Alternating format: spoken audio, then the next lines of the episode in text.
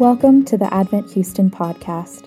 At Advent, our mission is to embrace, embody, and extend the grace of Jesus Christ to the Texas Medical Center, Rice University, and the surrounding neighborhood. We're glad that you're here with us today.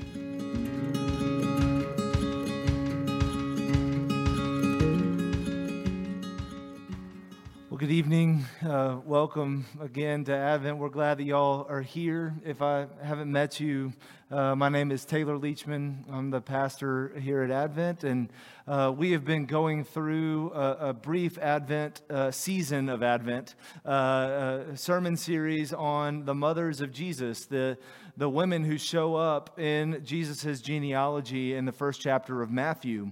And uh, we were actually kind of a week late um, in the Advent season. So we're on our third mother, but it's the fourth week of Advent. But um, so we're, we're going to skip one next week. We're going to skip uh, Bathsheba and go straight to Mary on uh, Christmas Eve. But uh, tonight, we are doing Ruth, and uh, that means we're kind of doing the entire book of Ruth. Uh, and I, I pray that it's not too much, but if you feel like we're drip, drinking from a fire hose, it's probably because I'm coming at you like a fire hose.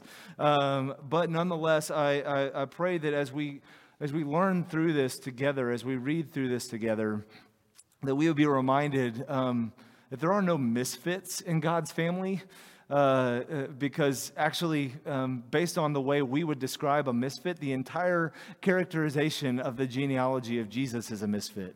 And so you fit perfectly, and I fit perfectly because of who we read about in, in this genealogy. So tonight we're going to focus just on the very first chapter of Ruth and the end, and then I'll try at, at different times to fill in the rest of the story for us. Um, but read with me now Ruth chapter 1 and Ruth chapter 4. This is God's word. It says, But Naomi said to her two daughters in law, Go, return each of you to our mother's house. May the Lord deal kindly with you, as you have dealt with the dead and with me. The Lord grant that you may find rest, each of you in the house of her husband. Then she kissed them, and they lifted up their voices and wept. And they said to her, No, we will return with you to your people. But Naomi said, Turn back, my daughters. Why will you go with me? Have I yet sons in my womb that they may become your husbands? Turn back, my daughters. Go your way, for I am too old to have a husband. If I should say I have hope, even if I should have a husband this night and should bear sons, would you therefore wait until they were grown? Would you therefore refrain from marrying? No, my daughters, for it is exceedingly bitter to me for your sake that the hand of the Lord is gone out against me. Then they lifted up their voices and they wept again. And Orpah, kissed her mother in law, but Ruth clung to her. And she said, See, your sister in law has gone back to her people and to her gods. Return after your sister in law. But Ruth said, Do not urge me to leave you or to return from following you. For where you go, I will go, and where you lodge, I will lodge. Your people shall be my people, and your God my God. Where you die, I will die, and there will I be buried. May the Lord do so to me and more also, if anything but death parts me from you. And we're going to skip to the end of the book. As it says, So Boaz took Ruth, and she became his wife, and he went into her, and the Lord gave her conception, and she bore a son. Then the women said to Naomi, Blessed be the Lord who has not left you this day without a redeemer, and may his name be renowned in Israel. He shall be to you a restorer of life and a nourisher of your old age and of your daughter in law who loves you, who is more to you than seven sons has given birth to him. Then Naomi took the child and laid him on her lap and became his nurse. And the women of the neighborhood gave him a name, saying, A son has been born to Naomi. They named him Obed. He was the father of Jesse, the father of David. This is the word of the Lord. Would y'all pray with me? Father, we thank you for um, your word, and we thank you that we can be together this evening. So, Father, I pray as we consider it, be with us by your Spirit. May it stir in us um, knowledge of you, knowledge of ourselves, and may it build us up in faith, we pray in Christ's name. Amen. Um, this, this week, my wife and I were watching a movie on Netflix uh, called Father Stu. Have any of y'all seen the movie Father Stu? No? Um, I actually would highly recommend it to you all. It was a, it's a great movie, actually, uh, somewhat of a biopic, a real life story of a man from Montana named Stuart who uh, basically does everything in his life. He dials it up to 11. Right? He goes full bore into whatever he is doing.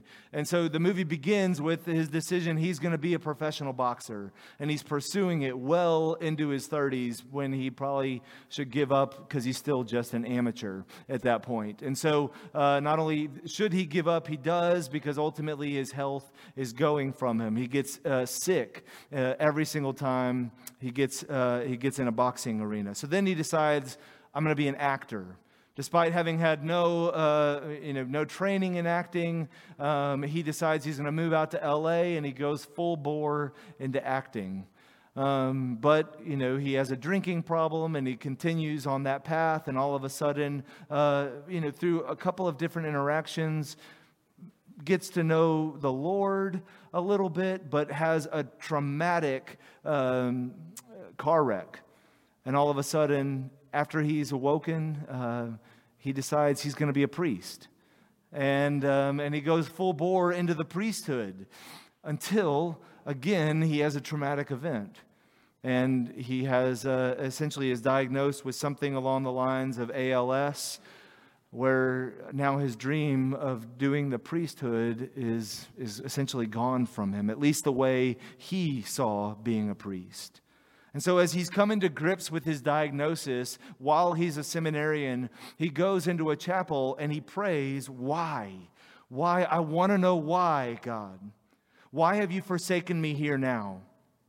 And I'm here and I want to do right and I want to do good. I'm going to be good. I want to be good. Please, Lord. He has had all of his dreams dashed up until this point, and he begins to respond in utter despair. So, what do we do when all of our dreams that we've built up for ourselves actually begin to rip apart? When they fail us again and again, do we roll with the punches, trying to pretend like nothing is really that wrong? Do we struggle? Do we cry out like Stuart is done? And maybe even in this particular aspect of your life, in this particular season, you are in that place of struggling. You don't exactly know why life is the way it is. You had been planning for it to go differently. Maybe it's with a rejection letter, maybe it's with a diagnosis, maybe a betrayal or a broken relationship, or maybe it's just that you have been waiting and waiting for an answer from the Lord, and yet you're waiting even more. Right? It's into those moments that Ruth's story comes to us this evening. Right? In, in reality, we actually ought to call this whole book the story of Naomi because it, end, it begins and it ends with Naomi. Ruth happens to be just one of a couple of amazing protagonists throughout. Naomi literally means lovely. That's what her name means. And that's what the story begins like for her, right? She's married to Elimelech, right, who has this farming land in a town called Bethlehem, which literally means house of bread. Like you can't imagine a better profession in a better town, right? They call it house of bread because of the fertile land all around. He is doing the amazing thing in this town. And so she's envisioning, all right, I've got this, this amazing land. We have a good profession. I'm going to have some children. Life is going to be great. But a drought hits the land. And they're forced to go across the Dead Sea to the land of Moab right? A, a, land filled of, full of pagans. And if we remember Genesis chapter 19, how Moab actually got its start, it was started between an incest of Lot and his daughter. That is essentially where the people of Moab come from. Right? How, how despicable that they now have to go there to find food, not the house of the Lord, not Bethlehem. It seems like, okay, they, they pick themselves back up again and life is going okay. Um, but it takes another downturn. Her husband dies. And then tragedy strikes again as her two sons die. Right? Naomi is expectedly devastated. Right? She is completely empty. And although her two daughters in law are with her, she now begins to feel alone. Right? As she contemplates what she's going to do, Right? She, tells, uh, she tells her daughters just to go away. Right, to, uh, you know, she is going to abandon her life in Moab that she knows nothing but pain and sorrow in. She has no idea what life is going to look like as she moves back home to Bethlehem, but she knows that it's not going to be good for them. So get out of here, right? She's struggling so much that, that we now begin to see uh, Naomi, lovely, wants her name to be called bitter, uh, Mara is what if we read in chapter 2 she wants to now be known as mara. And so in our own naomi moments when our dreams have fallen apart when we're struggling deeply when our hopes give way to bitterness is there any hope? And our passage this night tells us that there is. And i want to look at it through three different lenses. The covenant faithfulness of ruth the covenant faithfulness of Boaz and the covenant faithfulness of Yahweh. Let's first look at Ruth. Um, but before I do so, let me say a little bit about what I mean by the word, by the phrase covenant faithfulness. Um, throughout the, the book of, Hebrew, uh, uh, of Ruth, there is a Hebrew word that's used again and again and again, and it's the word hesed. Right? And, and uh, the word hesed is not something that we can put like a one word English definition on. Um, it doesn't just work as love or faithfulness or things along those lines. But um, actually, Houstonian and theologian Daryl Bach says this. He says that the word Hesed wraps up in itself all of the positive attributes of God love, covenant faithfulness, mercy, grace, kindness, loyalty. In short, it's acts of devotion and loving kindness that go beyond the requirements of duty. Or I love also how the Jesus Storybook Bible uh, translates this exact same, same word. It says, It is the never stopping, never giving up, unbreaking, always and forever love of God. But in Ruth's gospel, we see this word being used to describe even the acts of others who, that are done in the name of the Lord and that are done in his kindness. So, chesed of others is the love or the devotion that goes beyond the requirements of duty. Right? These are the human acts, or the human chesed that is acted upon because they know the love and faithfulness that the Lord has brought to them. So, Ruth demonstrates her covenant faithfulness to Naomi in that as many times as Naomi tries to get rid of Ruth, tries to say, just get away from me, she will not leave her side. Now, there's absolutely nothing wrong with what the other sister in law did here. Orpah is not doing anything wrong. She's going back home because she knows that that's a place that will care for her. Right? And, and the scriptures do not paint her in a negative light at all. They paint the, uh, Orpah in order to show the extravagant light in which we should see Ruth, right? the above and beyondness of Ruth. Ruth's decision to go with Naomi is that it is above and beyond because she is a Moabite woman with no history of knowing God's faithfulness, with no history of knowing the Israelite lands, and with no history of knowing uh, anything beyond her mother in law. She is committed to never leave her side, nonetheless. And it says in verse 16, it says, Where you go, this is Ruth speaking, where you go, I will go. Where you lodge, I will lodge. Your people will be my people, and your God, my God. She has no idea what the path is going to look like, but she is going to go back to Bethlehem with Naomi nonetheless, and she is going to do everything with Naomi the way that Naomi would do it. So when she gets there, though, it seems like Naomi is almost catatonic. Like she can't really do anything for herself. She's feeling all of the feels, right? But particularly the feelings of bitterness. And, uh, and so Ruth decides, okay, well, first things first, we got to eat. So she is the one who decides how they're going to go out and eat and decides that she's going to get food for them so by going out to the farmer's fields and by gleaning by getting sort of the leftovers of the harvest to feed herself and to feed her mother in law. And this is the first glimmer of hope that Naomi begins to see and begins to feel. And I have to admit that this is so incredibly hard. Um, so incredibly hard for us because Ruth, Ruth is the positive example of what we should should do to a friend or a relative or a neighbor in need. Right? She's the antithesis of Job's friends. Um, Naomi's circumstances are very similar to Job, but unlike Job's friends, she doesn't come in and saying, okay, you know what? Actually, the reason that all these people died uh, is because of your sin. It's because of your fault. Or, or even making up any reason whatsoever. What does she do? She goes and she helps her. She goes and she serves her. She recognizing that suffer, she recognizes that suffering is a part of life. And when someone is almost catatonic in grief and sadness and anger or bitterness, right, the thing that they most need from us is somebody who's going to be there. They need someone who's going to show up and to carry, carry them when they can't do anything else. They need someone to say, I love you, yes, but they also need someone to show, I love you. Right? They need to know of God's love by experiencing it because that is the only way that it makes sense. They don't need us to rationalize anything. They don't need grand gestures. They need sacrificial love. They need chesed. They need to be known and loved and cared for. Let's look second at the covenant faithfulness of Boaz. Um, so we didn't read much about Boaz uh, in this uh, passage, but um, Boaz is probably one of the most likable people. Uh, that if, if you read the entire book, you, you can't help but feeling like uh, just drawn to him. And we aren't given too, too many details about his background uh, until we encounter him in Ruth's book.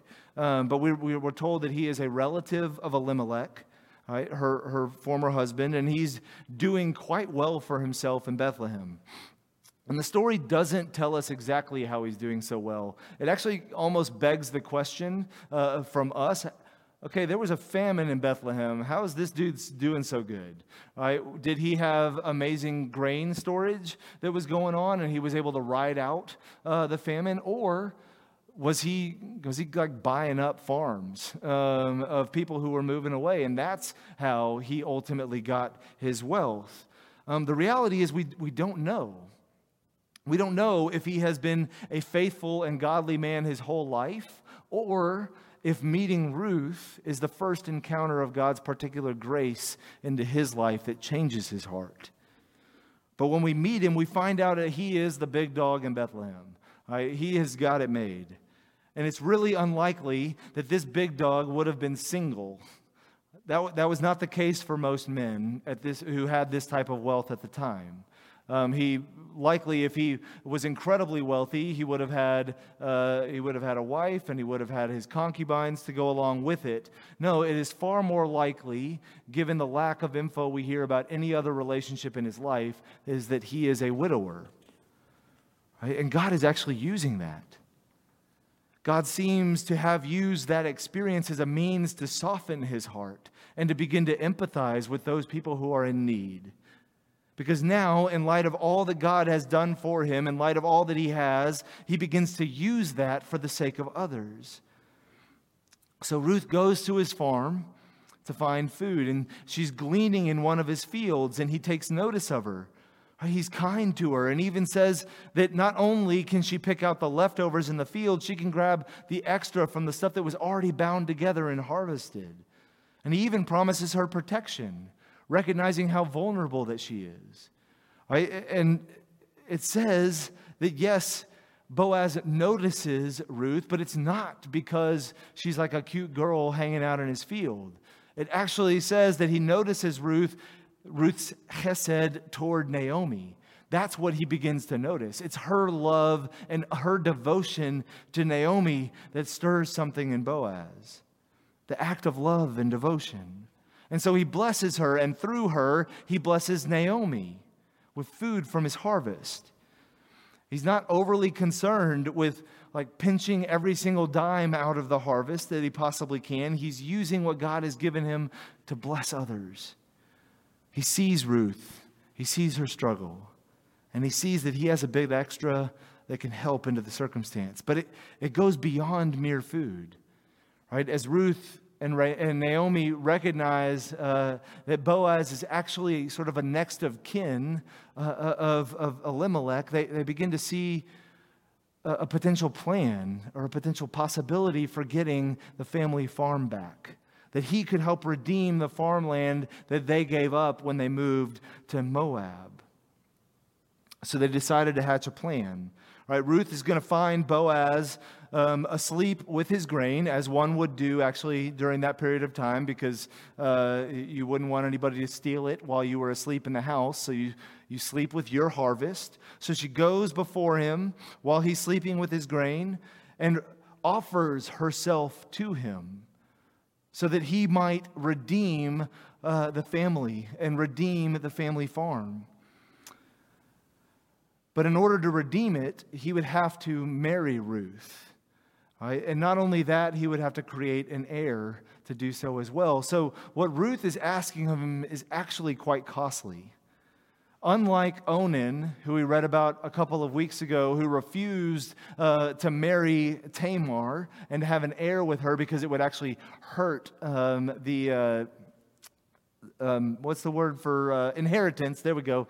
It would actually hurt his inheritance. What is happening here is the same cost. It's going to cost him inheritance to redeem the farm and to marry to marry Ruth and to create an heir. Yet he is willing to do so. Right? Boaz's hesed is toward Ruth and toward Naomi as well. It costs as he marries Ruth and as he sires an heir. And all of this points toward the third point and the main point that I want us to talk about tonight, which is the covenant faithfulness of the Lord. One of the beautiful aspects of the whole story of this whole book is how clearly we see two things that, that our love for one another is derived from our love of God or, or from God's love, and that as God's people, we actually serve as his hands and his feet of covenantal faithfulness, of his Hesed. What do I mean when I say that our love is derived from God? Well, this, that First John reminds us that we love because he first loved us. Because God is always the first actor. He's always the first mover. Because we don't know what love is without the Lord. Actually, on our very own, apart from God, love is something entirely different to us. Right? Love is selfish, it's emotional, it's intoxicating, it's me focused. I, you, maybe you've even heard people talk about it. I love the way so and so makes me feel. Right? Which is another way of just saying, I don't really love them. I love me, and I love that, that what they do for me. Often we want to be in relationship with someone who has something to offer us, right? not something that's going to cost us. And frankly, we can actually treat our relationship with the church much the same way. What we first think uh, when we walk into a church is, how is this church going to feed me? Right? Not necessarily how might God be calling me to a particular church or to a particular place. See, God's love is never selfish, it's always self giving, where He's given of Himself to win back and redeem His entire creation. He gives up his own comfort, so to speak, to love a people who don't really want anything to do with him. And that is, that is actually what the season of Advent is all about. It's about the God of creation becoming a creature so that the rest of his creation, for the, so he's become a creature for the rest of eternity so that he can buy back all of his creation to himself. That's what Jesus has done for us. He's given his very life so that we might be inheritors of that creation. He promises community with God, community with each other, and a future home for all eternity. That's what he's doing for us. Any and all love that we have comes from God because he first loves us in this exact way. But second, we are the hands and feet of God's love toward the world at times. Right? It can be tempting to look at a story like this and think, I need to be like Ruth or I need to be like Boaz. I, I need to just like start sacrificing for other people. They are my model and I'm going to dial it up to 11 and be just like them. And it's true that it is an inspiring and it is a motivating story, but that type of motivating story only lasts for maybe like a day, just like a really good movie would. But the whole book is clear that the faithful love of Ruth and the faithful love of Boaz are extensions of the faithful love that the Lord has for them. Though it looked like God had abandoned Naomi, and though all of her suffering brought only bitterness, God and his covenant faithfulness provided for Naomi. Right? Not, not through supernatural or kind of manna from heaven type circumstances, but through the love and care of two people that he placed in her life. At the end of the passage, we see that Naomi's bitterness is now brought back to joy at the hands of Ruth and Boaz. It said in Ruth chapter 4, verse 13 So Boaz took Ruth, and she became his wife. And he went into her, and the Lord gave her conception, and she bore a son. Then the, the women said to Naomi, Blessed be the Lord who has not left you this day without a redeemer, and may his name be renowned in Israel. The Lord has taken care of Naomi. It wasn't anybody else, but it was the Lord, and blessed be him because of it when it looked like her life was over and that no good things were coming her, her direction, the Lord provided for her. It's in His covenant faithfulness, it's in His love for her that He has turned her former suffering, her former bitterness, into joy, into sweetness, into meaning. Now, now, none of us have a guarantee from God that whatever it is that we're going through is going to turn out really great in a year from now, or, a couple years from now, or really any time before Jesus comes again. We do not have that guarantee, but we do have a guarantee that it will when he comes again. That whatever we're struggling with, whatever we are suffering with, that when Jesus comes again, he will wipe away every tear from our eyes. That is his guarantee that all who are in Christ will have their suffering taken away. It may not happen now, it may not happen on this side of Christ's return, but it will happen. He turns our suffering into meaning, into closer relationships with Him, into closer relationships with one another that we allow into our suffering. And in those ways, we actually find blessing. At Advent Houston, we talk a lot about our mission statement to embrace, embody, and extend the grace of Jesus. And that is actually what we mean. Um, when we talk about extending God's grace, we do so because we first have, embo- we first have embraced His grace and His, His love toward us. So, who has God put in your life for you to show that type of love to, for you to extend that type of grace to? Maybe a family member, maybe a coworker, maybe neighbors, maybe someone else. If y'all are like me, when somebody up in the pulpit begins listing out a list like that, I'm like, well, everybody, even like all of my Facebook friends and everybody else. Okay, that's not what I'm talking about here. Right? You don't see Ruth going out and blessing all of Bethlehem. No, she, she's starting small. Is there anyone around you that's suffering and struggling that God has put right next to you? How might you be able to care for them? How might you be able to pause in your busyness and stress and show someone that you see them and that you're with them? I don't, don't extend. We don't extend because we have so much to offer. That's not why we do what we say we're going to do, but because our God has so much to offer. That's why. It's His Hesed that, that makes it possible for you to show love and faithfulness to somebody else. And so maybe this Christmas season, find some tangible way to do so. Invite someone that doesn't have a place to go to Christmas to spend Christmas with you. Find a ministry to get involved with.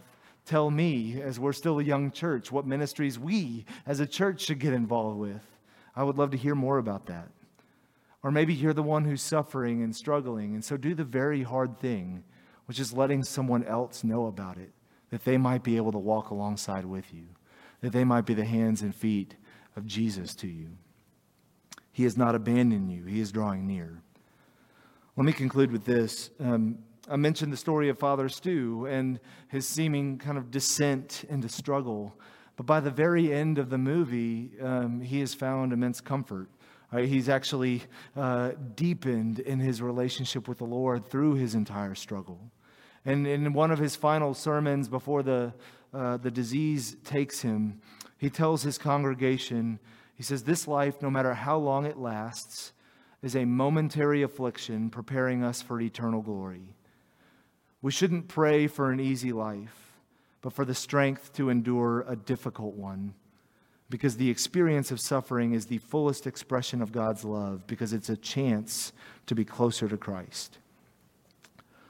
No matter what we're going through, um, as our dreams fade away or as they fall apart, um, or maybe even some of the hardest, maybe we're succeeding in some of our dreams. No matter who we are, the Lord is drawing close to you. May we draw close to God who has come to us in Jesus Christ. And may we learn, as those who have suffered and who have struggled, to be the hands and feet of Him to go and love others as well. Would y'all pray with me unto that end? Our Father, we thank you um, for the love of Christ, the love that. Uh, that's poured out upon us, uh, that you didn't hold on in any sort of selfish vanity, Father, but that you are a self giving lover of your people. Oh, may we, uh, may we embrace that and may we extend that to others, we pray. All this in the name of Jesus. Amen.